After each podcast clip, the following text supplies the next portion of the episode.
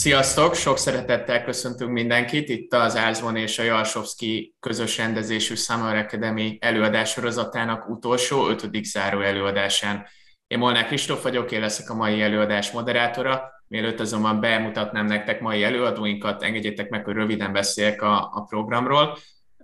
Mint ezt már korábbi előadásokon is hallhattátok, minden egyes téma után készül egy kvíz, egy tíz kérdéses kvíz, amit hogyha megválaszoltok, és mind az ötöt visszakülditek, és 70%-os eredményt elértek, akkor egy oklevelet kaphattok, illetve egy ingyenes CV fotózást tőlünk.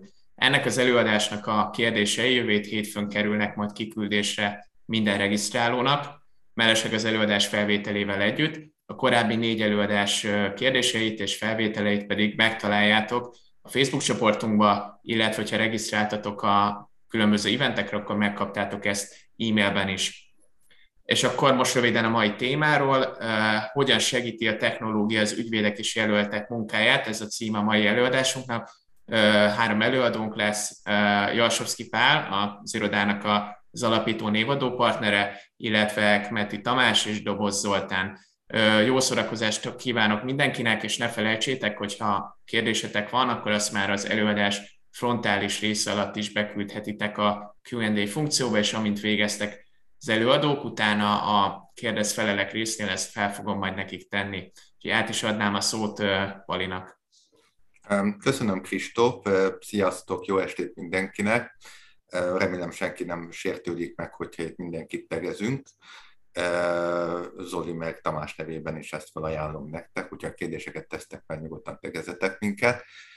Ugye arról beszélünk, hogy ez egy előadás sorozat, aminek az ötödik részén vagyunk, és eddig olyan témákról beszéltünk, hogy a mi vállalatfelvásárlási praxisunk, a adójogászoknak az élete, a peresjogászaink eh, mit csinálnak, és ugye egy kicsit furcsa lehet, hogy most ebbe az egész sorozatban hogyan tartozik bele a jogi technológia, miért tartottuk eh, olyan területnek, amire egy egész estét szentelünk, Tulajdonképpen azért, mert nálunk falsúlyban és jelentőségben ugyanott van, mint az összes többi terület, nagyon komoly energiákat fordítunk a jogi technológiában való előrelépésre, és ezt akarjuk nektek bemutatni, hogy mi ebben mit csinálunk, és ha ide jöttök hozzánk, akkor ti mire számíthattok. Két kollégám lesz, aki ebben segít nekünk, az egyikőjük a Tamás. Tamásról annyit kell tudni, a Tamás is jogász. A Tamás nálunk az informatikai bevezetésekért, jogi technológia adaptációért felelős kollega, de Tamásnak alapvetően amellett, hogy nagyon jó kis számítógépes gondolkodása van, jogi háttere van, jogi egyetemen végzett, és ezt már csak azért is mondom nektek, mert abszolút felmerülhet, mert ez egy jövőbeni szakma, és egy jövőben szerintünk egy nagyon kurens szakma, hogyha te a jogi egyetem végeztél, azon gondolkoztok, hogy mit akartok lenni. Jogi technológiával foglalkozó jogászra nagyon-nagyon sok szükség lesz, és felmerülhet az, hogy esetleg Tamástól olyan kérdéseket tesztek fel, hogy őt mi vezette erre a területre, és egyébként hogyan érzi magát ezen a területen.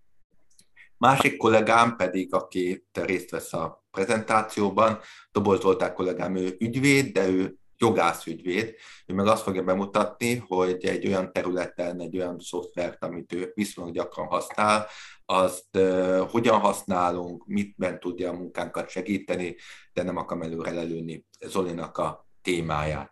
És ugye a mi témánk, ahogyan meghirdettük, az az, hogy a, uh, még, ha még visszamegyünk, hogy hogy hogyan tudja a jogi technológia segíteni a munkátokat, azt fogjátok látni, mert remélem az lesz a végén a, az a üzenet, amivel elmentek, hogy adott esetben más ügyvédirodákhoz képest nálunk bizonyos dolgok sokkal hatékonyabban, sokkal gyorsabban mennek, mert hogy mi jogi technológiával oldjuk ezeket meg, sőt nagyon komolyan azt nézzük, hogy más módon a ti munkátokat, az irodamunkáját és az ügyfele való kapcsolattartást a jogi technológia hogyan tudja hatékonyabbá tenni, mi amellett, hogy a munka, rutinszerű munkát az egyszerűbbé teszi, egy nagyon szexi eszköz az ügyfelek felé, és az ügyfelek rettentően szeretik, tehát egy nagyon nagy versenyelőnk jelent az ügyfelek számára is akkor most menjünk tovább, és egy kis tartalomjegyzék arról, miről fogunk beszélni. Az egyik az, hogy technológiai területek az ügyvédi világban általában, hogy egyáltalán a technológia az hol működik, hol van benne az ügyvédi irodáknak az életében, beszélni fogunk arról, hogy ebben egyébként nálunk hol van, és másoknál hol van. Beszélni fogunk külön az elektronikus aláírásról, mert ez egy nagyon izgalmas téma, és nagyon szertágazó.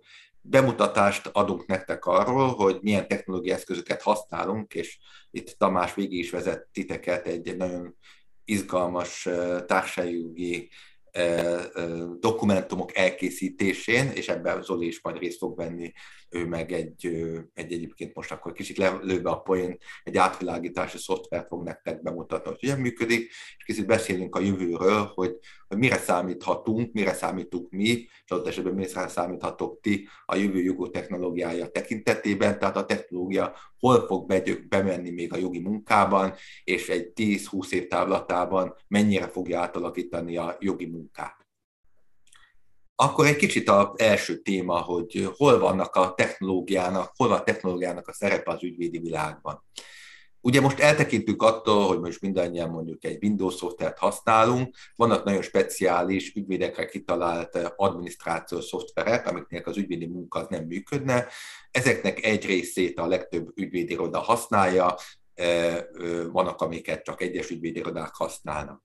Az egyik, amit hát általában kevesen szoktak szeretni, az az időnyilvántartó programok, mert az mindig arra figyelmeztet a nap végén vagy a hétvégén, hogy végig kell gondolni azt, hogy milyen ügyfelekkel, milyen ügyeken dolgoztatok, és szépen akkurátusan be kell azt vinni egy időnyilvántartó szoftverbe, értemszerűen ez lesz majd az ügyfél való, felé való elszámolásnak az alapja, és hát ezzel termeli az a pénzt, tehát ez, ez egy alap dolog, hogy a, a ti munkátokat, ügyvédek, ügyvédjelöltek munkáját azt nyilván tudjuk tartani, meg tudjuk nézni, hogy ki melyik ügyön mennyi időt dolgozott. Azért erre eléggé komoly szoftverek vannak, aminek a egy részét látják csak az ügyvédek, ügyvédjelöltek, akik alapvetően beviszik az időket, és utána a vezetők, akik a számlázást csinálják, ezekből különböző kimutatásokat csinálnak, meg tudják állapítani az jogászoknak, kollégáknak a hatékonyságát, ügyfelek felé tudnak elszámolásokat készíteni, tehát ez egy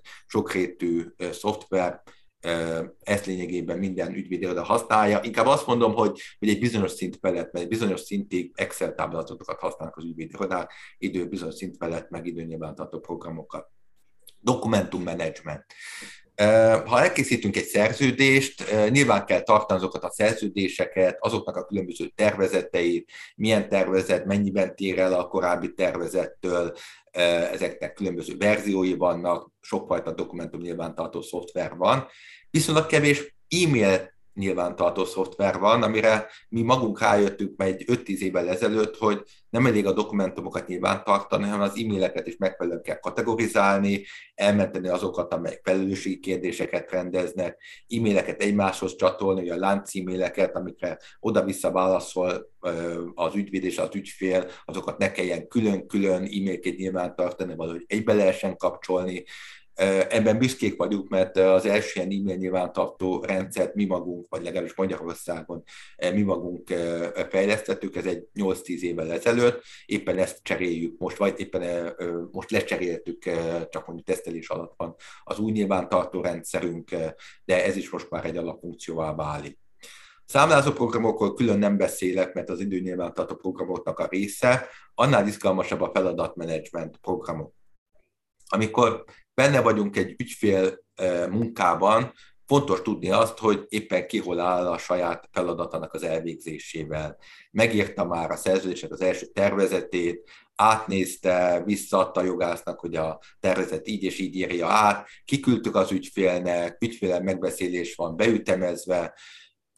Ennek van ugye egy, egy normális módja is, vagy a hétköznapokban el, el, begyakorolt módja, hogy megkérdezem, összeülünk, átmegyek a másik szobába, e-mailt írok, hogy hogy áll ez a dolog, de különösen a pandémia idején, amikor mondjuk távolság, távolra dolgoztunk, egyre nagyobb igény volt arra, hogy, hogy ez le legyen dokumentálva, hogy ki hol tart egy adott ügynek a, a megvalósításában, és erre találták ki, hogy erre nagyon alkalmasak a feladatmenedzsment szoftverek, és hát a mai világban az adatbiztonság, az archiválás, ezt gondolom senkinek nem árulok el ezzel titkot, ez egy nagyon fontos kérdés, nagyon fontos az összes számítástechnikai biztonság, a dokumentumok, e-mailek meglegyenek, akár felhőben, akár külső szoftveren, ehhez megfelelő technikai hátteret biztosítsunk, úgyhogy ez a mi munkákban is benne van. Egy újabb kategória ügyfélmenedzsment.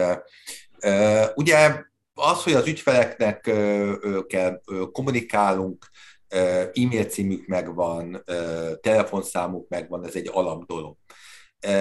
Erre az office-os különböző alkalmazások lehetőséget biztosítanak, viszont azok, akik egy kicsit aktívabban kommunikálnak ügyfelekkel, marketing üzeneteket küldenek neki, tudni szeretnék, hogy mondjuk egy adott levél melyik ügyfél nyitott meg, melyik ügyfelek számára milyen üzenetek az érdekesek, milyen ügyfélnek milyen e-mail olvasási szokása van, illetve hogy könnyen ki lehessen üzeneteket küldni az ügyfélek egy csoportjának, ahol úgynevezett ilyen CRM, ez a Client Relationship Management szoftvereket vezetnek be. Nekünk is van egy ilyen szoftverünk, egy pár éve használjuk, és nagyon megkönnyíti az ügyfelekkel való marketing szintű kommunikációt. Mehetünk egyen tovább. Ezek voltak az alap szoftverek, akkor lépjük egyel tovább, egy magasabb szintre. Mik azok a szoftverek, amik azért már viszonylag ritkán vagy kevés ügyvédőrenál találhatók meg, és amik tényleg a, az ügyvédi munkának már a krémjét biztosítják. Fordítóprogram most már egyre kevésbé ilyen, egy egy-két évvel ezelőtt még ez volt. Én, amikor elkezdtem dolgozni 1900-as évek végén, az a tök természetes dolog volt, hogy hogy leadtak nekem egy angol nyelvű szerződést, azt fordítsam le magyarra.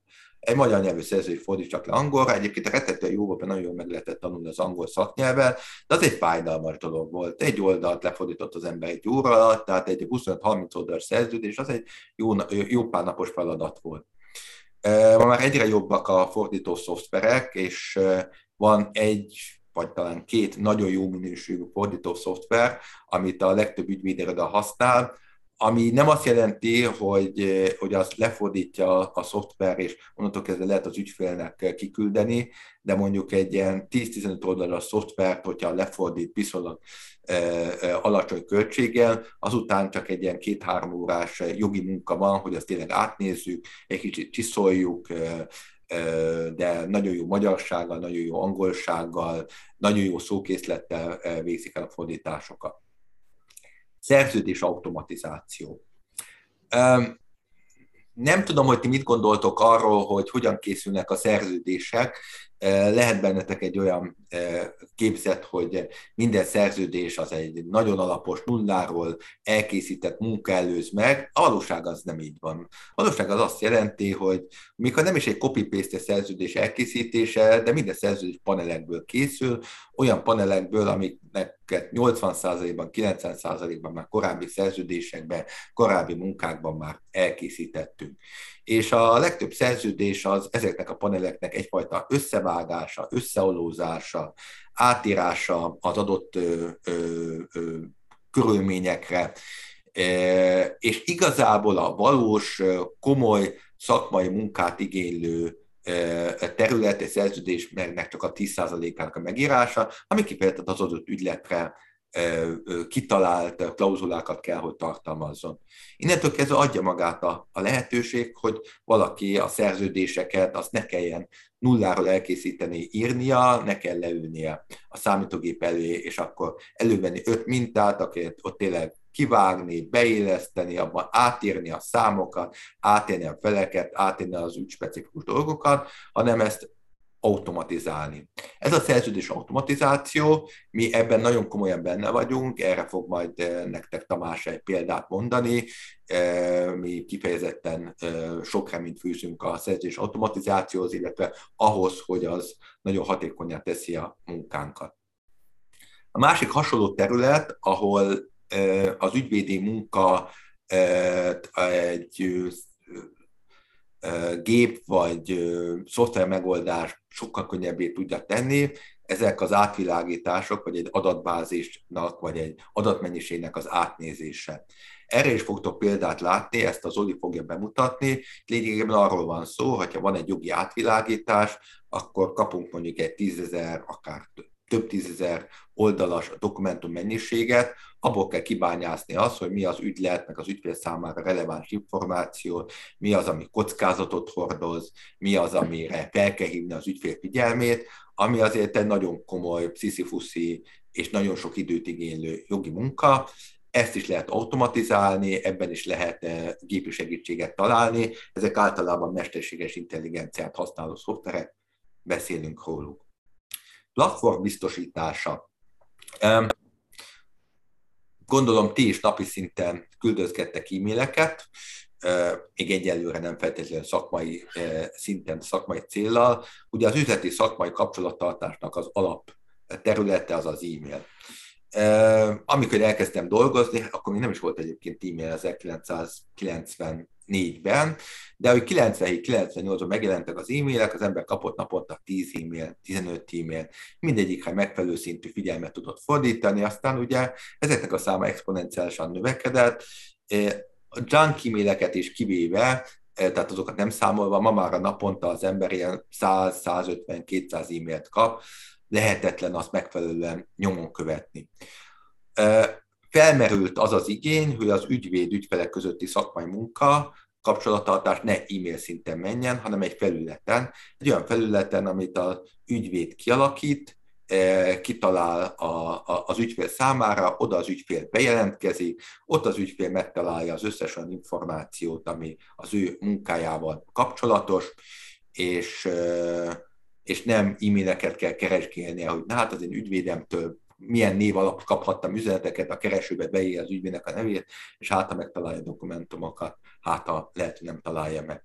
Úgyhogy beszélni fogunk egyébként erről is, és ezeknek egy, amiről beszéltünk, akár a szerződés automatizáció, adatállomány feldolgozás, platformbiztosításnak egy ilyen teljes ciklusát adja a contract lifecycle management szoftverek, amik azt akarják elérni, hogy valahol egy, egy szerződésnek a teljes életciklusa onnantól kezdve, hogy valaki elkezd szerződést írni, azt az ügyfelekkel megosztja, ügyfelek azt kommentálják, és utána elérünk a szerződés aláírásához, az egy automatikus, egy programon tudjon futni, és akkor itt el is értem a legvégéhez ennek a Contract Lifecycle eh, Managementnek, a szerződések aláírása, mert ugye a többiről beszéltem, a szerződéseknek a megírása, eh, ügyfélelvon megosztása, de nagyon izgalmas dolog látnatok, hogy, hogy hol is állunk abban, hogy mennyire digitalizáltak ma a szerződéseknek az aláírásai. Erről eh, Tamás fog nektek beszélni. Így van, nagyon szépen köszönöm a meghívást, meg a szót is. Hát egy olyan dologra próbálok most vállalkozni, hogy bemutassam nektek pár szóban az elektronikus aláírást és annak szabályozását. A szabályozásra azért akkor a hangsúlyt nem merek fektetni, mert nagyon bonyolult, szerteágazó, és egy nagy, nagy anyagról van szó, de azért megpróbálom valahogy ezt átadni nektek. Az, elektro, az elektronikus aláírás, tehát maga az aláírás ugye kulcsmozzanat, szimbóluma lehet akár az akaratnyilatkozatnak, ugye a legtöbb szerződés, vagy a legtöbb nyilatkozat ugye aláírással végződik. És hát ugye a technológia fejlődésével ezt az aláírást, ezt a kézzelt, minden egyes alkalommal kézzeltett aláírást valahogyan át kellett transformálni ebbe a digitál, új digitális világba. Erre már 90-es évek óta voltak kísérletek, különböző megoldásokat találtak ki az emberek, cégek elkezdtek különböző technológiákat fejleszteni erre, még nem az Európai Unió 2014-ben elfogadta az EIDAS rendeletet, ami 2016-tól hatályos az egész Európai Unióban, felismerve azt, hogy hát igen, ezt szabályozni kell, mert egy nagyon fontos dologról van szó, hiszen, hiszen ezek az aláírások, hogyha, hogyha nem, nem, nem, nem, nem biztonságosak, akkor, akkor amit aláírtunk azzal, ahhoz nem biztos, hogy fűződik kellő joghatás. És ugye nekünk jogászokként ugye ez a legfontosabb dolog, hogy, hogy, hogy biztonságos legyen a, a, az ügylet, vagy, vagy, vagy mm, ne legyen benne kockázat. Ez az EIDAS rendelet, ez egy nagyon hosszú rendelet, és ahogy benne is van a nevében, hogy rendelet, ez azt jelenti, hogy közvetlenül alkalmazandó valamennyi tagállamban. Azért jó, hogy ezen a szinten szabályozott az Európai Unió, mert, mert ugye Gibraltártól a Fekete-tengerig, amikor azt mondom, hogy Qualified Electronic Signature, tehát minősített elektronikus aláírás, akkor mindenki ugyanazt fogja érteni alatta, mindenki ugyanazt a joghatást fogja kapcsolni hozzá. Az EIDAS-ból indulunk ki, az elektronikus aláírások szabályát ez az EIDAS rendelet adja a közvetlen hatájából fakadóan. Ugyanakkor nekünk is vannak szabályaink, nekünk is vannak okirat típusaink, egészen konkrétan a teljes bizonyító erejű magánokirat, amiről itt egy kicsit, amire egy kicsit szeretnék kitérni. Ugye ezt a polgári perrendtartásban találunk erre definíciókat. Itt csak annyit emelnék ki, hogy a, a PP a teljes bizonyító erejű magánokirati formát két aláírás típushoz köti. Az egyik ez a Qualified Electronic Signature, minősített tanúsítványon alapuló minősített elektronikus aláírás, a másik pedig az AS betűszó ami az Advanced, vagy Advanced Electronic Signature, ami ugye a fokozott, de ez is minősített tanúsítványon alapuló, de ez már csak fokozott biztonságú elektronikus aláírás. Egyébként ezt a két, illetve egészen pontosan három aláírás típust nevesít az EIDAS rendelet, a legmagasabb szintűtől lefelé haladva a minősített elektronikus aláírás, a fokozott biztonságú elektronikus aláírás és az egyszerű elektronikus aláírás. Ezen kívül egyébként a magyar jogalkotás egy, egy egyéb szolgáltatást is felruházott teljes bizonyító erejű magánokirati erővel, ez pedig az AVDH, amit hát így a Covid időszakból lehet, hogy ismerős nektek. Ugye ez egy ügyfélkapus azonosításon keresztül elérhető szolgáltatás, nem tudom azt rá mondani, hogy elektronikus aláírás, mert nem egy klasszikus elektronikus aláírásról van szó. Miért?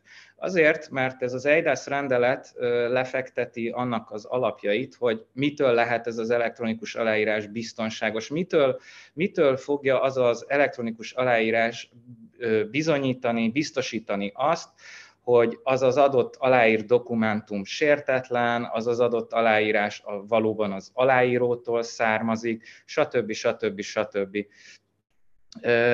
Erre az, a rendelet felállítja a bizalmi szolgáltatók rendszerét, illetve egészen pontosan azt mondja, hogy ez a minősített tanúsítvány, ez csak és kizárólag bizalmi szolgáltatók által bocsátható ki. Kik ezek a bizalmi szolgáltatók? Ezek olyan szervezetek, cégek, akik megfelelnek az EIDAS rendelet leírásának, és megfelelnek olyan technikai előírásoknak, ami lehetővé teszi azt, hogy az az, adott aláírás biztonságos legyen. Rengeteg, rengeteg technikai követelmény, nem nyithat bárki egy ilyen bizalmi szolgáltatót, sőt fel kell keresni a, az ernyő szervezetét ezeknek a bizalmi szolgáltatóknak, rengeteg pénz, energia és rengeteg technikai kihívás egy ilyen bizalmi szolgáltatót létrehozni, PKI struktúra, nem megyek ebbe bele, public key interface, aki, akit ez jobban érdekel, menjen bele, de nagyon hamar el fog veszni. Nekünk, ami fontos, az az, hogy ismerjük ezeket az aláírás típusokat, ügyvédként, ügyvédjelöltként, tudjuk, tudjuk eldönteni azokról, hogy minősített vagy nem minősített, tudnunk kell azt, hogy ha minősített, akkor az teljes bizonyító erejű, ha nem minősített, akkor nem. Ismernünk kell ezt az eidas és ezt a PP, ezt a PP szabályt kell jól ismernünk, illetve még felírtam ezt a MÜK is a távellenjegyzéssel kapcsolatosan, ezeket majd szakvizsgához szerintem úgyis fog, szakvizsgálnál úgyis fogtok ezzel találkozni, mert ezek már ilyen nagyon részletszabályok, és nem is annyira az elektronikus aláíráshoz kötődik, inkább az ellenjegyzéshez. De tehát, hogy ha aláírást fogtok ellenőrizni, akkor ezeket mindenképp ismernetek kell.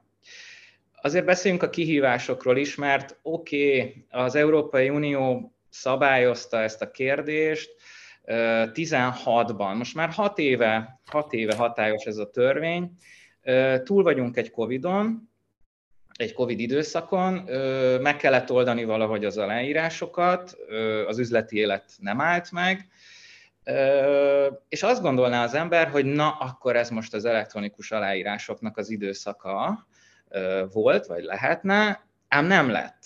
Ám nem lett. Az emberek még mindig nagyon mm, bizonytalanak, bonyolult nagyon a szabályozás, és egyébként mivel utalt, tehát utaltam arra, hogy ez a bizalmi szolgáltatás, ez nem egy, nem egy ilyen filléres dolog, ezért ezek az elektronikus aláírások, pláne a minősített elektronikus aláírások, tehát ezek a legmagasabb biztonsági szintű aláírások, ezek, ezek nem olcsók, ezek elég költségesek, és, és, és, és, és még mindig valahogy jobban bízunk egy picit abban, hogy a, hogy a papír alapon, vagy a kézzel aláírt dokumentumok azok olcsóbbak, biztonságosabbak, jobban kezelhetők, mint sem, mint sem az, hogy letöltök egy programot, azonosítom magam, sőt, bemegyek valahova, hogy azonosítsam magam, akkor kapok egy ilyen tokent, akkor nem token, hanem a, app, a, a mobilappon keresztül. Szóval ez még egy kicsit bonyolult, kevés tudásunk van róla, nagyon nem is foglalkozik hát se a piac, meg se az állam azzal, hogy edukálja a felhasználókat az e-aláírás használatára. Ha elmentek személy csináltatni, megkérdezik, hogy kérsz e aláírást, és nem tesznek hozzá semmit. Egyébként minősített elektronikus aláírást tudtok kapni, de a tévedés kockázatával mondom ezt, és, és, és a magyar állam az biztosít mindenkinek, aki személyigazolványra jogosult, hogy, hogy, hogy minősített elektronikus aláírással írjon alá azt már nem merem mondani, hogy ingyenesen, er, er, ennek nézzetek utána, de hogy, hogy van, van, de nem használjuk. A másik, másik érdekes dolog, hogy ugye itt a bizalmi szolgáltatást követeli meg az EIDAS rendelet, hogy ezen keresztül gyakorolható ez az e-aláírás, különböző, különböző eszközöket kell ehhez használni, és nem, nem, nem jövünk rá egyszerűen arra, hogy itt van ez a kezünkben, ott van rajta az új olvasó a hátulján, és hogy ezzel is lehetne igazából kétséget kizáróan ö, aláírást létrehozni. Nem beszélve ugye az arcfelismerésről, stb. Úgyhogy még ez szerintem egy kicsit nyitott, nyitott terület, meglátjuk, hogy az elkövetkezendő tíz évben mi lesz ezekkel az aláírások, e-aláírásokkal. Ennyit az aláírásokról, és akkor én vissza is adnám Palinak a szót. Igen, én igazából csak egy mondatot, vagy pár mondatot akartam bevezetésként adni a következő címhez. Ugye itt azok a rendszereknek a bemutatása jön, amiket mi használunk. Ugye beszéltünk a szerződés automatizációról. Ez az egyik szerelemgyerekünk, és ebben mi a Legitó nevezető szoftvert használjuk, amit mindjárt Tomi bemutat nektek, hogy hogyan működik. A másik terület, amin nagyon aktívan ott vagyunk, ez az átvilágítás, adatállomány feldolgozás. Itt már több éve használjuk a Luminance szoftverét, és erről meg Zoli fog nektek mesélni és még használjuk, vagy inkább elkezdtük használni a HiQ-t, ugye az egy platform biztosítása az ügyféle való kommunikációhoz, hát úgy kell elképzelni, mint hogyha egy ilyen banki szoftverre mennétek, vagy egy banki felületre mennétek be, ugyanúgy bejelentkeztek a, a bankhoz a saját kódotokkal, ugyanúgy be tudtok jelentkezni egy, egy ügyvédhez a saját kódotokkal, és a rátok vonatkozó dokumentumokat, rátok vonatkozó információkat kapjátok meg. Ezt azért nem mutatjuk be, egyrészt már az idő ö, ö, ö, nyomás kapcsán, másrészt meg ebben még mi is csak az első lépéseket tesszük, úgyhogy a Legitóra meg a Luminance-ról fog nektek akkor Tamás és Zoli pár mondatot mondani. Így van. Én gyorsan átugrom ide. Ez a legító, amit használunk nap mint nap, ugye ezt szoktam én fejleszteni, és azért egy mondatot a, magáról a legítóról, ez egy cseh cég, startupnak indul, de most már nagyobb babérokra tört, mondhat, nem, talán világcégnek mondhatjuk. Szerződés automatizáció, ez a fő funkciója, de törekszik CLM, tehát ez a Contract Lifecycle Management programként is próbál tetszelegni, vannak benne erre törekvések. Az elejétől a végéig lekíséri a folyamatot, tehát a draft, a jóváhagyás, az ellenőrzés és az aláírásra küldés, illetve az aláírás, tehát, hogy látható, hogy ezt a folyamatot próbálja lefedni, mi egyelőre most csak automatizációra használjuk. Itt látjátok, hogy már milyen dokumentumokat automatizáltunk. Kézenfekvő egy ügyvédi irodában, hogy a meghatalmazása egyik legnépszerűbb és az első automatizált dokumentum.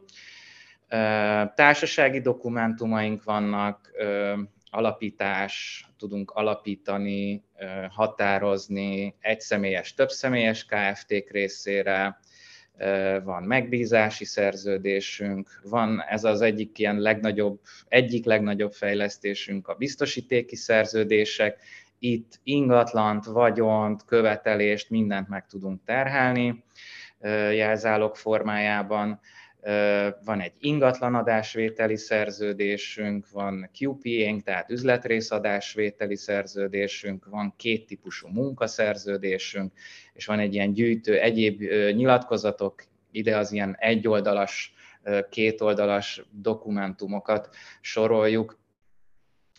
Szeretném nektek gyorsan egy pár kattintással megmutatni, hogy milyen, is, milyen egyszerű is ezzel a programmal egy tisztségviselőt kinevezni. Nem nagyon megyek bele a kitöltésbe, de azért látjátok, hogy egy kérdőívvel kezdődik a, a kitöltés, legyen az, hogy két nyelvű. XC korlátolt felelősségű társaság fog határozatot hozni, egy QV nevű ö, ember fog, mint ügyvezető aláírni önállóan. Most nem adok meg keltezést, nem adok, nem adok meg taggyűlés dátumot, jelenlevőket se adok meg. Na jó, tudjátok mit? Gyorsan megadok két jelenlevőt. Egy Y-t és egy X-et. Tisztségviselőket sem adok meg, hanem egyből megyek napirendi pontra hogy kiválasszam. Látjátok, azért olyan nagyon sok adatot még itt nem kellett megadnom, és ami megnyugtató, hogy ha ezeket kitöltöttem, akkor mással nem kell foglalkoznom, mert csak annyi kérdés van, amennyi szükséges. Új tisztségviselőt kinevezek, megszámozom a napirendi pontot, legyen egy ügyvezető, legyen önálló aláírásra jogosult, adjunk neki egy nevet, hogy TZ, lássuk el tárgyraggal, TZ-t, adjuk meg az adatait, lakcím, anyaneve, adóazonosító személyazonosság, határozatlan időtartam, nem szeretnék tanukat az elfogadó nyilatkozathoz, és akkor a program már figyelmeztet minket, hogy az új tisztségviselő kinevezésére tekintettel szükségem lesz egy elfogadó nyilatkozatra, egy aláírás mintára, és egy meghatalmazás az default, tehát ez mindig be van kapcsolva, és ennek alapján én kiválasztom, hogy milyen mellékleteket kérek. Bocsánat. Uh, igen. És, na jó, kérek egy meghatalmazást is. És azt mondom, hogy save and download. Ugye ezzel elmentettem ezt az egész dokumentumot, amit létrehoztam, gép forog, alkotó meg ideges, mert nem tudja, hogy miért nem jelenik meg. Technikai sport, tehát ez benne van. És látjátok is már, hogy taggyűlési jegyzőkönyv, elfogadó nyilatkozat, meghatalmazás, aláírás minta, töltsük le egybe az egészet,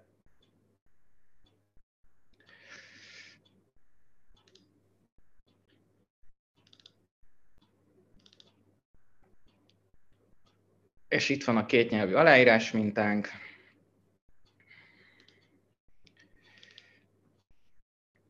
Itt van a kétnyelvű elfogadó nyilatkozatunk. Ugye a sárgával azért jelöli, mert nem töltöttem ki. Itt van a kétnyelvű meghatalmazásunk, és a lényeg a kétnyelvű taggyűlési jegyzőkönyvünk. Nem tudom, számoltátok-e az időt, de, de hát ez nem volt sok. Egyetlen egy valamit még, hogy mutassak, ami inkább csak ilyen érdekesség a legitóval kapcsolatban. Amikor ide kerültem az irodába, akkor erre nem volt kifejezett ábra, szervezeti ábra, de hosszú hónapok során összeraktunk egy ilyen fejlesztési ábrát, hogy hogyan készül el egy ilyen automatizált dokumentum, mert oké, okay, hogy vannak itt mm, okos ügyvédek, meg oké, okay, hogy van egy okos szoftverünk, de ezek, ez a kettő, ez két külön világ, és ezeket, ezeket hogyan hozzuk össze létrejön egy igény arra vonatkozóan, hogy mi legyen a következő automatizálandó dokumentum. Itt ugye mérlegeljük azt, hogy mire van szükségünk, mi az, ami könnyen automatizálható, mi az, ami ilyen, tényleg ilyen kicsit templétes, mi az, ami egyszerűbb, hát ezekkel kezdtük. Nyilván céges dokumentumok, meghatalmazás, stb.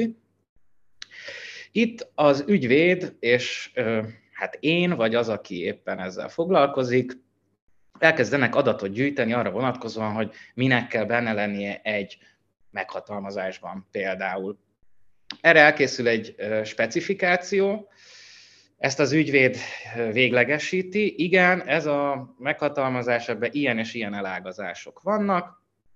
Erre a, a, a program fejlesztője készít egy, egy technikai specifikációt, és a kettőből elkezdi programozni, a, a, automatizálni az adott dokumentumot. Ugye ez a Legito, azt nagyon fontos, még nem mondtam, ez egy no-code vagy low-code platform, tehát nem kódolunk, hanem építő kockákból és különböző függvényekből tesszük össze ezeket az automatizált szerződéseket.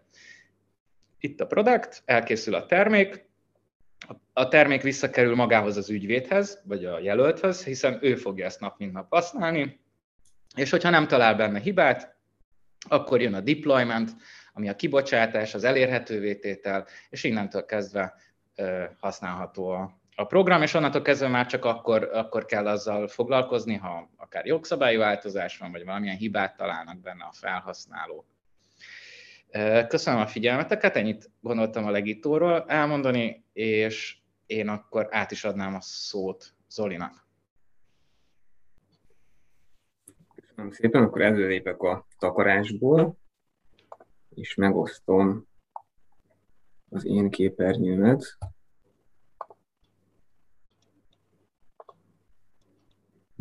Jó. Elvileg látszik egy a kollégától egy megerősítést szeretnék kérni, hogy látják rendben, szuper, köszönöm. Én közben, ahogy hallgattam Palit és uh, két gondolat fogalmazódott meg bennem. Az egyik az az, hogy milyen jó, hogy én így az előadás közepére esek, mert már megérkezett mindenki, de még nem ment el senki, úgyhogy valószínűleg a, a, az én részem fogják a legtöbben megnézni.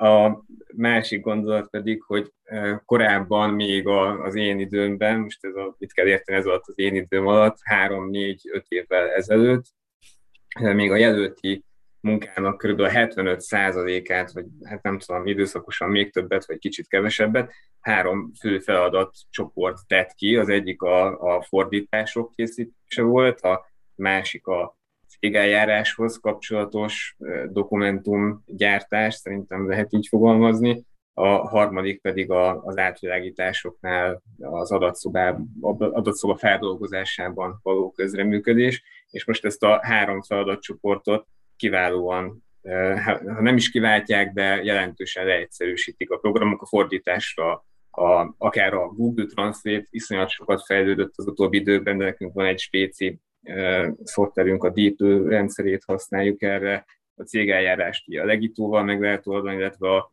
a DDZ-s, benne a Luminance segít minket, amit most fogok bemutatni. Ugye mi is ez a due diligence, vagy DD, ez a a vállalatfelvásárlási tranzakcióknál lényegében a jogi munka azzal kezdődik, hogy felkér minket az ügyfél, aki meg szeretne vásárolni egy céget, hogy nézzük át ennek a nevezzük úgy céltársaságnak a szerződéses dokumentációját, a tehát ügyfélszerződések, beszállítói szerződések, munkaszerződések, az engedélyeit nézzük át, a társasági jogi, cégjogi dokumentumait, korábbi taggyűlési jegyzőkönyvek, tehát bármi, ami a cég életében az utóbbi időszakban, egy meghatározott időszakban, vagy akár az elejétől kezdve felmerült, és az ügyfélnek potenciálisan előnyt vagy kockázatot hordozhat. Ezeket a dokumentumokat dolgozzuk fel, foglaljuk össze a tartalmát, foglaljuk össze, hogy milyen kockázatokat látunk, ezeket hogyan érdemes kezelni, majd a tranzakció későbbi fázisában a,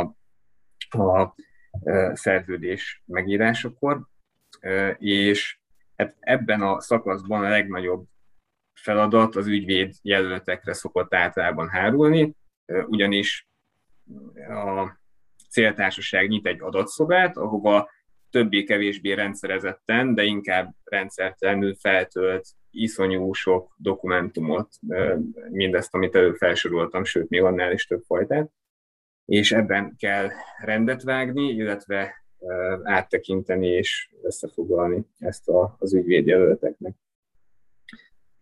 Mm,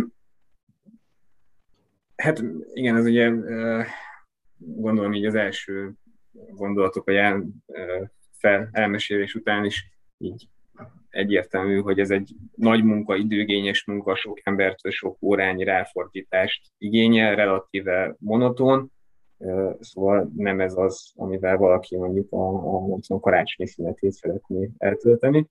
És hogy ez ne így történjen, ezért már a, a fejlesztők különböző termékeket kitaláltak arra, hogy megkönnyítsék a, a mi dolgunkat.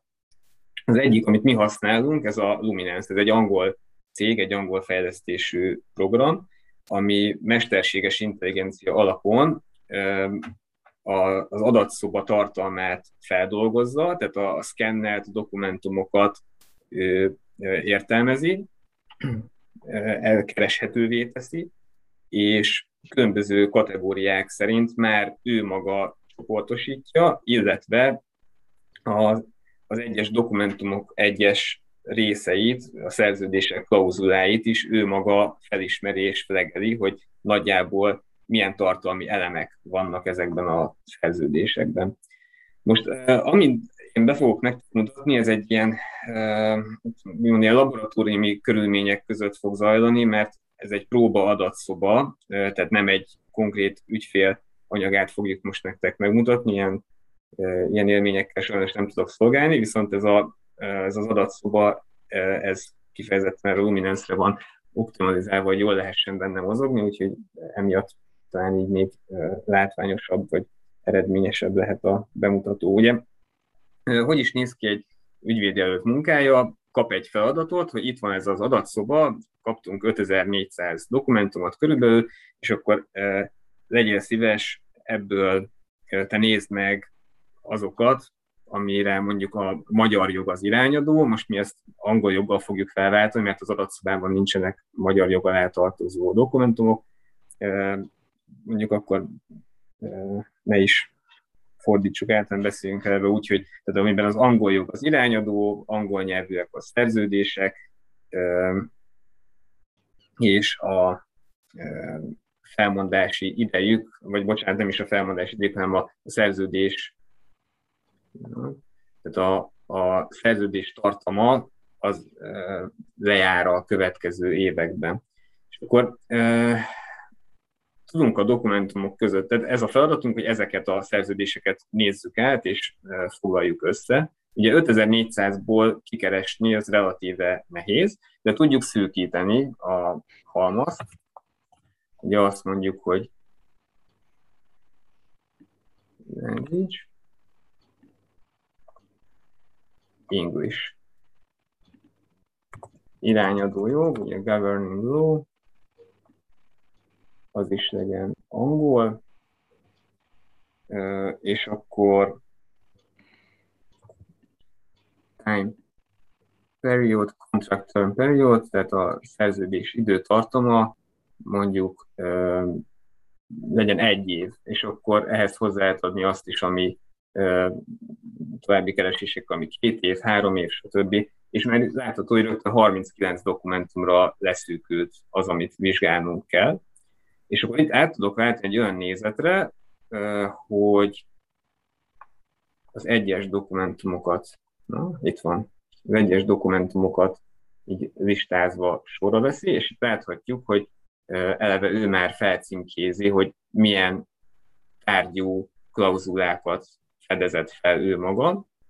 És hogyha itt mondjuk nekünk ezen belül is a, az ügyfélnek különös kockázatot jelent, vagy különösen érzékeny arra, hogy lehet-e engedményezni ezeket a szerződéseket, akkor ez alapján tudjuk nézni, hogy mi az, amit egyáltalán nézzünk, amiben van ilyen assignment klauzula, de mondjuk, csak hogy lefakolja ki, de mondjuk nem tudom, más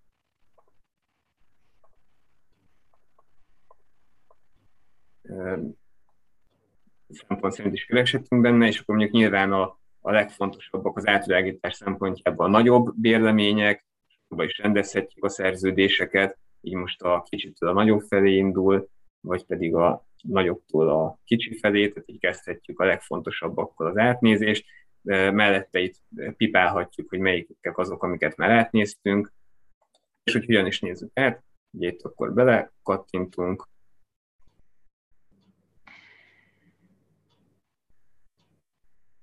Itt ugye már látszik, hogy kipreparálta maga a program mesterséges intelligenciával, hogy itt van egy alteration klauzula, hogy hogyan lehet módosítani a, a bérlemény kialakítását, és kicsit lassabban töltődik be, mint szokott, de például itt van a term, látszik, hogy egy éves határozott idejű, ugye erre kerestünk rá, hogy határozott idejű és egy éves szerződéseket szeretnénk nézni, voilà, ez egy olyan szerződés, és akkor ennek a különböző részeit még így manuálisan akkor megnézhetjük. Mit még a program? Tudunk benne jegyzeteket, az egyes szerződésekhez jegyzeteket tenni, tudunk fegelni, ami azt jelenti, hogy kockázatokat be tudunk kategóriák szerint, tehát hogy nagy kockázat, közepes kockázat, alacsony kockázat, ezeket tudjuk jelölni a szerződésben, és utána a program maga abból, amit az egész team, tehát mondjuk dolgozik rajta hat ember egy tranzakción, amit a hat ember így bejelölgetett, azokat ő nagyon intelligens módon összeolvasztja egy jelentés tervezetté, tehát ugye az átvilágítás célja, végső célja az, hogy egy jelentést készítsünk az ügyfél felé, a program erre is készít egy első verziót, és ezzel is viszonylag sok munkát meg tud spórolni. Magában a programban többet így nem mozognék, nagyon eljárt az idő, még egy-két percet arról beszélnék, hogy ugye ez nagyon szuperül néz ki, nagyon flashy és nagyon modern, és hogy mégis a gyakorlatban ez mennyire segíti a munkánkat, illetve mi az, amiben még gyerekcipőben jár ez a technológia. Én azt mondanám, hogy iszonyatosan sokat segít abban, hogy egy-egy adatszoba átláthatóbb legyen, rendszerezettebb legyen, nyomon lehessen követni azt, hogy mi az, amit már megnéztünk, és mi az, amit, ami még hátra van. Viszont hiányosságként mindenképpen meg kell említeni azt, hogy a rossz minőségű szkennelt fájlokat nehezen tudja értelmezni a program, tehát abban azért nagyobb manuális erőkifejtés szükségeltetik, mint, mint egy ilyen laboratóriumi körülmények között összeállított adatszobában, illetve ami nekem egy kicsit nagyobb szívfájdalom az, hogy a, a szerződés módosításokat még ez fejlesztés alatt van elvileg, de a szerződés módosításokat még nem tudja kezelni a program, tehát például egy bérleti szerződésnél a gyakorlatban úgy van, hogy kötnek egy alapszerződést, és akkor ezt módosítják az első év után, második év után, harmadik év után ugye bővítik a bérleményt, csökkentik, emelik a díjat, csökkentik a díjat, stb. Erre külön okiratokat készítenek, és a program ezeket külön-külön szerződésnek kezeli, a mesterséges intelligencia még ott nem tart, hogy ezeket egy csomagban kezel, és egy jogviszonyhoz tartozó információkat egységesen prezentáljon a felhasználó, vagyis mi felénk. És akkor még egy példát szerettem volna nektek mondani, aztán visszaadom a szót a többieknek, arról, hogy hol tudtuk viszont nagyon-nagyon kiválóan használni. Volt egy olyan projektünk, amiben egy áramszolgáltatót szeretett volna felvásárolni egy ügyfél, és ehhez szüksége volt a, az ügyfélszerződéseknek a, az elemzésére, hogy milyen összetételűek az ügyfélszerződések. Na most ez azt jelentette, hogy körülbelül ilyen, hát nem tudom, szerintem volt akár vagy ilyen 1500-2000 ügyfélszerződés is, ugye részben vállalati, részben lakossági szerződések, és ezt ugye emberi előre manuálisan elképesztően sok idő lett volna egyesével végignézegetni, viszont a Luminance-szel szét tudtuk bontani nagyon-nagyon egyszerűen vállalati szerződésekre, illetve lakossági szerződésekre, és azon belül is, amire az ügyfél kíváncsi volt, hogy mikor járnak le ezek a szerződések, tehát hogy amikor megveszi a, a szerződéses állományt, rá három évvel mire számítson, hány ügyfele lesz még biztosan, illetve mennyi az, amit, amit kifuthat és így elveszítheti. És akkor, ahogy szétbontottuk vállalati és lakossági szerződésekre, utána szépen így tudtuk szűrni, hogy az egy év múlva lejáró szerződéseket megnézzük, két év múlva lejáró szerződéseket, határozatlan idejű szerződéseket, és ebből egy szuper analízist tudtunk készíteni az ügyfélnek, ami alapján is, ő megfontoltabb üzleti döntést tudott hozni a, a felvásárlásról. És hát ez alapvetően szerintem nem ismerem megbecsülni, hogy milyen sok munka lett volna, de így összvisz két nap alatt már a jelentés. Tehát onnantól kezdve, hogy megkaptuk a feladatot, két nap alatt már az ügyfélnél volt az erről szóló jelentés, ami szerintem így a, a piacon egyedülálló teljesítmény volt, és a, a program nélkül ezt mi sem tudtuk volna így megvalósítani. Én egyre köszönöm szépen, hogyha lesznek még kérdések, akkor arra nagyon-nagyon szívesen válaszolok, de már így is túléptem az időmet, és ezért szeretném akkor visszaadni a szót a többieknek. Igen, és én pont azért, mert hogy már minimális időnk van hátra, vagy inkább most már a ti időtökből veszük el a, a részt, nagyon gyorsan beszélnék arról, hogy milyen irányba vissza jövő, és milyen jogi technológiai megoldások várhatók a jövőben. Mindegyikre egy nagyon gyors példát mondok, maradjunk csak az első háromnál. Smart contracts, itt azokról a szerződésekről van szó, amiknek a teljesülése az egy alapvetően blockchainen alapuló technológia alapján automatikusan emberi beavatkozás nélkül működik. Nem tudom, voltatok-e már olyan ingatlanadásvételen, ahol tulajdonképpen arról van szó, hogy az ingatlanadásvétel szerződést először aláírják a fejek, bettetek egy lakár, akkor utána a készpénzfizetés, akkor gyorsan, hogyha megvan a készpénzfizetés, vagy akár átutalás, akkor rohanni kell a földhivatalba, hogy, hogy véletlenül se adjon be senki az alatt a rövid idő alatt egy, egy beadványt, ami a felkerül a ti szerződésetek elé itt igazából itt arról van szó, hogy ezek mind egy időben tudnak teljesülni egy smart contract az összes mind a két félnek a teljesítés és annak a bizonyítéka az egy időpontban tud megszületni, ezt tudja a smart contract megalkotni. Még a jövő, de én azt gondolom, ez a, ez a közeljövő. Legal chatbot. Ugye az, amit mi jogászként csinálunk, az az, hogy jön egy ügyfélkérdés, egy ügyfélkérdésre mi megnézzük a jogszabályokat, a jogszabályokat elemezzük, és az alapján az ügyfélkérdésre adunk választ. E, a chatbot az ugye arról szól, hogy Perki feltesz egy kérdést automatikusan, és automatikusan megkapja a választ. Ugye ennek egy alapváltozata már viszonylag könnyen működhet, hogyha valaki beleteszi egy chatbotba azt, hogy hány millió forinttal kell megalapítani egy KFT-t, akkor valószínűleg az viszonylag gyorsan, ez már el van készítve, oda kap valaki egy választ, hogy 3 millió forint.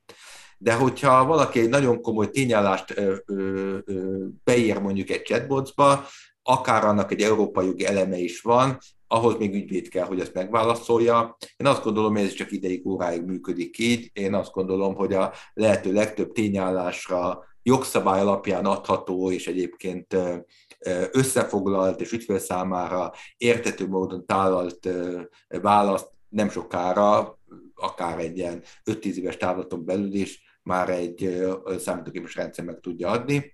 És a Legal Predictions, ez már működik valamilyen szinten az Egyesült Államokban, ugye, hogyha nekem van valakivel egy jogvitám, és azon gondolkozom, hogy érdemes elmennem bíróságra, akkor nem baj azt tudni, hogy mekkora esélyem van, hogy a bíróság előtt én meg fogom nyerni azt a jogvitát.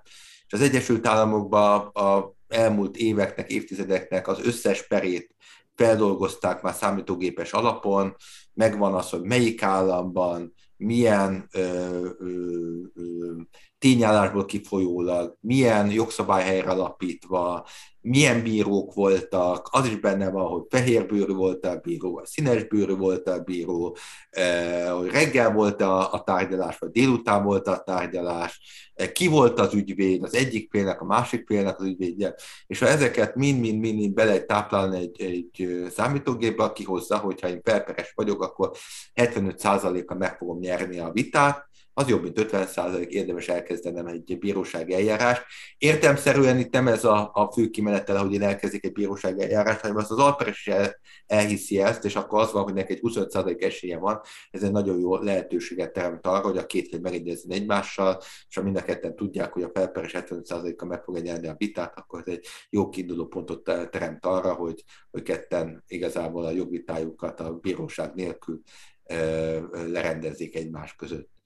Úgyhogy ez volt az alap dolog, amit el akartunk nektek mondani, és akkor nem tudom, Kristóf, akkor itt a, a kérdés-válaszokat azt moderálod-e? Visszaadjam neked a szót. Igen, így van. Köszönöm szépen. Mielőtt rátérünk az első kérdésre, biztatnék mindenkit, hogy a Q&A funkcióba küldje be a kérdését. Most az összeset meg fogják válaszolni az előadók. És az első kérdés így szól, hogy mekkora költséget jelentenek ezek a szoftverek az iroda számára nagyságrendileg? Igen, én látom egyébként a második kérdést is, és bocsánat, hogy egy kicsit átveszem tőled a, a, a funkciót, de én azt az első két kérdést gondolnám egyszerre megválaszolni, mert nagyon-nagyon jó összetartozik. Ugye a másik kérdés pedig, hogy megéri ezeket a rendszereket kis irodának bevezetni, mi az a pont, amikor megéri bevezetni bizonyos szoftverek használatát, hiszen mind a kettő lényegében arról szól, hogy hogy mennyire tudnak, tehát mekkora költségért mennyi nyeresség, vagy mennyi előny származik a szoftverekből. Ugye nálunk a szoftverek használata az egy kiemelt prioritás, ezért mi kifejezetten sokat költünk szoftverekre, vagy ahhoz képest, amilyen szintű ügyvédiroda vagyunk, ez, ez éves szinte több 10 millió forint. Most nagyságrendileg ennyit tudok mondani, anélkül, hogy én is magam is tudnám a, a választ, de, de valahol valahol szerintem tényleg ez az ilyen 30 és 100 millió forint között van, vagy 30 és, 80 millió között van egy évben. Ez minden benne beletéve a hardware-t is, beletéve a szoftvereket, meg a fejlesztői munkát. Értelemszerűen ez mindenkinek a stratégiai céljét kell figyelembe venni, hogy mennyit érdemes neki informatikai megoldásokban belefektetnie. Én azt gondolom, hogy egy kis irodánál, akinél mondjuk egy alap irodai szoftver van, mondjuk egy Microsoft Office szoftver van, és ahhoz hát mondjuk egy ilyen nagyon minimális időnyilvántartó rendszert is beszerez, vagy, vagy lefejlesztett magának, egy ilyen két-három fős iroda egy ilyen rendszerrel el tud, el, tud működni. Én azt gondolom, hogy még a mai időkben is az Excel az egy ilyen nagyon sok funkciót le tud fedni, tehát azért a legtöbb nyilvántartást Excelben egy kis irodának vezetni az, az abszolút működik. Mi is használjuk egyébként az Excel, tehát a, nagyon sok olyan nyilvántartásunk van, hogy mi is Excelben vezetünk, de én azt gondolom, hogy egy ilyen 5-10 fő fölött irodá az nem tudja elkerülni azt, hogy a dokumentumait, azt már ne egy ilyen nagyon komoly dokumentumkezelő szoftverben vezesse, és ne csak egyenként tartsa nyilván a dokumentumait, hanem a dokumentumok közötti kapcsolatokat azt, azt tudja feldolgozni és, és meg tudja jeleníteni, hogy az e-mailjét is egy megfelelő rendszerben tartsa nyilván. Tehát én azt gondolom, hogy egy, egy-két-három fős ügyvédiroda fölött ezek már az ilyen szoftverek megkerülhetetlenek. Az, hogy mi szerződés automatizáló szoftvereket, meg mesterséget intelligenciát alkalmazó szoftvereket alkalmazunk, ez már nagyon kevés iroda mondhatja el magáról, ezzel mi egyszerűen verseny előtt akarunk szerezni, és azt gondoljuk, hogy ez a jövőben ki fog fizetődni. Igen, ez tökéletesen kapcsolódik is a, egy másik kérdés, hogy mekkora mértékű piaci előnyt biztosítanak a jogi szoftverek mindennapi használata. Én azt gondolom, hogy ez nem most tudjuk ezt értékelni, hanem mondjuk egy ilyen négy-öt év múlva. A Zoli már mesélt ugye itt a Luminance-ről, hogy, hogy volt egy olyan átvilágítás, amit mi két nap alatt vagy három nap alatt meg tudtuk csinálni, más egyszerűen nem vállalkozott arra, hogy azt három nap alatt megcsinálja, ráadásul nagyon jó költségstruktúrában tudtuk megcsinálni, de a Luminance sem mindenre jó. Tehát van olyan adatszoba, amire nagyon jól működik, van olyan adatszoba, amire a Luminance sem működik jól. Amihez mi nagy reményeket fűzünk, ez tényleg a, a legító, illetve a szerzős automatizáció. Most azon gondolkoztok, hogy egy ö, ö, nagy, ö, mm, éppen most ebben vagyunk benne, QP, tehát egy, egy üzletrész adásvételi szerződést mi egy három-négy óra alatt meg fogunk tudni csinálni az első változatát. Na jó, mondjuk ügyvédi munkával együtt egy 8-9 óra alatt, míg egy más konkurenciánk az mondjuk egy, egy három-négy nap alatt tudja megcsinálni, tehát mondjuk egy 8 óra, mondjuk egy 25-30 óra munkával szemben, az, az egyrészt azt fog jelenteni az ügyfeleknek, hamarabb tudjuk a szerződést gyártani, illetve hogyha az ügyfél nem úradíjas alapon állapodunk meg, hanem azt mondjuk, hogy ő neki a szoftvert, a, a, a szerződést azt mondjuk egy egységes áron egy mondjuk 2000 euróért csináljuk meg, akkor ha nekünk 8 órába tel, másodnak meg 20 órába telik, az értelemszerűen az egyre nagyobb nyerességet tud generálni. De az igazán nagy lehetőség a legitóban talán nem is a mi munkánknak az egyszerűsítése, hanem az, hogy ez eladható lehet szolgáltatóknak, hogy az ő szerződéseiket is automatizálni tudjuk. Tehát az igazából én ezt szívesen felvállalom, és ebben semmi üzleti tudok nincsen, hogy nekünk azon túlmenően a saját szerződéseinket automatizáljuk, és lényegesen hatékonyabbak tudjuk lenni, mint más ügyvédirodák. Ez egy olyan terméknek gondoljuk, ami eladható majd az ügyfélkörben, és amivel komoly üzleti forgalmat tudunk generálni, hogy mondjuk bankoknak, közüzemi szolgáltatóknak a ezrével, tízezrével készített szerződéseit, amiben ők maguk egy minden szerződés elkészítésével akár egy több tíz órát eltöltenek, vagy akár öt tíz órát eltöltenek, arra egy szoftvert tudunk nekik biztosítani. Mi ebben látjuk ezeknek mondjuk a legító szoftvernek a, a jövőbeni hasznosításának a igazi komoly üzleti bevételű vonatkozását. Köszönjük. Következő kérdés aki szeretne ilyesmivel foglalkozni jogászként, milyen plusz képzéseket kell elvégeznie, illetve milyen szintű informatikai tudás szükséges? Én erre elmondom a saját válaszomat, de utána én Tominak átadnám a, a szót, mert hogy én örülök, hogyha ő elmondja a, a, a, saját példáját. Nincs képzés. Tehát ez tipikus egy olyan terület, ami learning by doing. Majd lesz képzés, egy öt év múlva ezeket a képzéseket majd Tomi fogja tartani, meg azok, akik ezt, ezt elkezdték, de ez egy, egy teljesen úttörő szakma, ezt, ezt nem lehet hol képzésként megtanulni, ezt az életben tanulja meg a Tomi is, meg tanuljuk meg mi is, tehát uh, igazából ez, ez, ez nem egy olyan szakma, amit most képeznek. Egy 5-10-15 év múlva lesznek erre majd, majd komoly képzések és én nem gondolom, hogy nagyon magas szintű informatikai tudás kell, de egy nagyon jó logikai képzettség, logikai gondolkodás kell, de itt át, átadnám Tominak a szót, hogy ő mit gondol erről. Nagyon jól mondtad, Pali. Amikor ide kerültem, akkor én is elkezdtem, volt egy kis lelkismert furdalásom, hogy, hogy most ez, ez egy ilyen határterület, hogy nem kéne valami még mellé, és elkezdtem körülnézni, és bár megjelentek különböző karokon Európa szerte legal tech, meg technology, meg ilyen határterület képzések, de én azokat valamilyen nem találtam annyira kielégítőnek, mert inkább ezek ilyen alapozó, vagy BSC, vagy, vagy nagyon postgrad képzések voltak, és nem, nem láttam olyan nagyon konkrétumot róla, hogy miről van, tehát a tematika nem volt nekem elég konkrét, Mm, Szerintem, aki Y generációs, az, az, és jogász végzettségű, vagy jogász lesz majd mindjárt, az, ne, az, ne, az ne, ne gondolkodjon ezen, hogy akkor most milyen végzettség. Szerintem, aki szélessávú internetbe született bele, annak, annak ez az autodidakta tanulás, érdeklődés és, és, és logikai gondolkodás, ami szükséges. Ugye itt ez egy low-code, no-code, tehát ehhez ugye elvileg nem kell komoly technikai tudás, nekem sincs meg, én nem tudok programozni.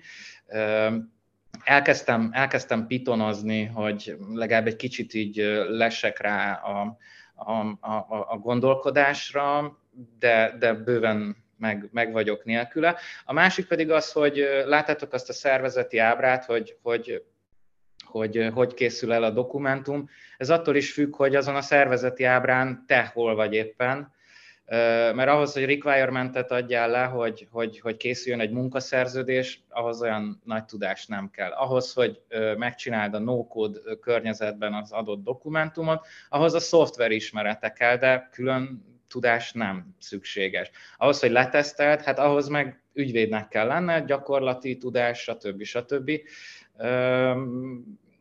Kialakulóban van teljesen ez a, ez a, ez a, ez a piac és ez a terület híd, híd, híd szerep, tehát egy kicsit ide is, kicsit oda is, nehéz mindenkinek megfelelni, vagy technikai, vagy jogász végzettséged legyen, és a többit meg majd, majd hozzápótolod. Tehát nem tudok én se erre konkrétat mondani. A jog a, jog a legerősebb, tehát a jog, a jog azzal úgy komolyan vesznek. Ha meg nagyon IT is vagy, ha meg nagyon programozó vénád van, akkor ez meg így nem fog megérinteni, mert akkor te programozni szeretnél, akkor elmész egy komoly céghez, és, és fejlesztesz, akkor, akkor, akkor, meg, akkor, meg, akkor meg az leszel. Tehát, hogy ide, ide az kell, hogy egy kicsit minden is érdekeljen szerintem. De ez a legtöbb, legtöbb dologra igaz. Tehát. Köszönjük szépen. Következő kérdés az Zoltánhoz szól a Luminance szoftver magyarul is jól felismeri-e az adott klauzulákat, vagy érezhető a mesterséges intelligenciában különbség a magyar és az angol nyelv között? Hmm. Hát, hogyha hogy mennyire jól használható, hogyha röviden akarok válaszolni, akkor azt mondom, hogy jól, hogyha kicsit árnyaltabban, akkor e, nem olyan jól. szóval e, iszonyatosan sokat segít. Elvileg a program maga azt mondták, hogy ez egy nyelv agnosztikus szoftver, tehát nem függ attól a használhatósága, hogy valaki milyen nyelven használja. Ez az alapállítás. E, ugye mesterséges intelligencia és machine learning módszerekkel tanul, e, tanítható a program, de tanítani is kell. És hogyha e, hogy lehet tanítani, úgyhogy amikor megnézzük az egyes szerződéseket, ott, hogyha mi észreveszünk valamit, amit a Luminance magától nem vett észre, mondjuk ez egy kötbérklauzula, akkor azt mi betegeljük, hogy ez egy kötbérklauzula. És onnantól kezdve ő megjegyzi, hogy ezek a szavak ebben az előfordulási sorrendben, összetételben ezek arra utalnak, hogy ez itt egy kötbér lehet kikötve, és akkor a továbbiakban ez fel fogja ismerni a későbbiekben. Úgyhogy ez minél többet használja az ember, annál jobb, és azt mondom, hogy összességében nagyon jól működik, viszont a magyar az ugye egy agglutináló vagy ragozó nyelv, ami még egy lépésben megnehezíti a Luminance-nek a dolgát, ugye a ragók, toldalékok, azok adott esetben így a, a szónak a, a, a külső megjelenését annyira meg tudják változtatni, hogy adott esetben nem biztos, hogy fel fogja ismerni ugyanazokat a szavakat más ragozással. Hát ilyenkor újra meg, ezt is meg kell neki tanítani. Ez azt jelenti, hogy jól használható, és azt, hogy nem olyan jól, azt annyiban akkor pontosítsuk, hogy tanítás nélkül nem olyan jó, de minél többet használja az ember, annál, annál inkább megkönnyíti a, a dolgunkat. Úgyhogy abszolút pozitív vagyok ebben a tekintetben, szerintem egyrészt a, a mi úgymond tanító tevékenységünkkel is hónapról hónapra jobbá válik a szoftver, meg a másik, hogy biztos, hogy előbb-utóbb a, a gyártók, a fejlesztők is reagálni fognak arra, hogy a kisebb piacok, kisebb nyelvek piacán is sokkal nagyobb erőfeszítéssel ők maguk előre tanítsák esetleg a programot, hogy egy ilyen dobozolt, azonnal használható terméket adjanak a felhasználónak. Köszönjük. Következő kérdés. A jogszabályváltozás mennyire nehezíti meg a szoftver használatot? Itt igazából ugye a kérdező nem tette fel, hogy melyik szoftver használatot, de azok közül, amiket mi elmeséltük nektek, én azt gondolom, hogy ez leginkább a legitúra lehet releváns, kevésbé a Luminance-ra, és kevésbé egyébként az irodai adminisztrációs szoftvereinkre. Ami igaz, hogy mi még nem mentünk át komoly jogszabályváltozáson, amióta a legitót elkezdtük programozni, ugye nagyjából egy évet csináljuk, de tény egyébként, ha lenne egy jogszabályváltozás, ami a dokumentumokat érinti, azokat értelmszerűen át kell vezetnünk a legitóba. Csak most akkor egy példát mondjak, hogyha arról van szó, hogy egy mondjuk a cégügyi dokumentumoknál fogva ma már a cégérzeti adatok közé oda kerül valakinek a, a cipő mérete is, és akkor oda kell tenni, hogy egyébként született ekkor, lakcíme ez, anyaneve az, cipőmérete ez. Ugye ezt abszolút végig kell nevezetni az összes társasági jogi dokumentumon, vagy nagyon komoly változás lehetett volna, amikor az új PTK hatályba lépett, és akkor az új PTK azért megváltoztatta a felelősségi szabályokat, megváltoztatott számos olyan dolgot, amit a napi szintű szerződésekben mi használunk, ezt ugye a szerződés mintájában mindenki megváltoztatta, és mindenki átírta a szerződését, és nem csak az volt, hogy akkor innentől kezdve a, egyébként a nem szabályozott kérdésekben a 1959. évi 4-es törvény irányadó, hanem helyette betette az új PTK-t, hanem egyébként számos szerződéses rendelkezés megváltozott. Ezeket a szerződéses rendelkezéseket át kell írni értelemszerűen a, a legitóban is Mondom, nekünk még nem volt erre példánk, mert hogy azóta, amit ezt használjuk, egy jelentősebb jogszabályváltozás nem volt, de tényes való, ha van egy ilyen jogszabályváltozás, ahogy egyébként az irodai mintákban egyébként ezeket meg kell jeleníteni, ugyanúgy a legitóban is meg kell jeleníteni. Köszönjük szépen a választ, és ezzel a kérdések végére is értünk. Kicsit púcsúztunk az időn, de az utolsó előadásnál ez belefér. Még egyszer szeretném elmondani a hallgatóinknak, hogy a quiz, a 10 kérdéssel az hétfőn fog majd kiküldése kerülni mindenkinek e-mailbe, aki regisztrált mai előadásra, és hogyha erre az előadásnak a quizére, illetve a többi négyre is válaszoltok, és eléritek a 70%-ot, akkor oklevelet és CV fotózást fogtok kapni majd. És így az ötödik előadás végén szeretném mindenkinek megköszönni, hogy velünk tartottatok így az elmúlt heteken, minden kedd estén. Remélem, hogy élveztétek a Summer Academy előadás sorozatunkat, és szeretném megköszönni a Jalsovszki munkatársainak, azoknak is, akik most nincsenek itt, illetve a mai három előadónknak, Palinak, Tamásnak és Zoltánnak, hogy velünk voltatok és beszéltetek ezekről a rendkívül érdekes témákról. Mindenkinek szép estét kívánok, és találkozunk jövőre. Köszönjük szépen mi is. Köszönjük, Köszönjük szépen, hogy meghallgattatok.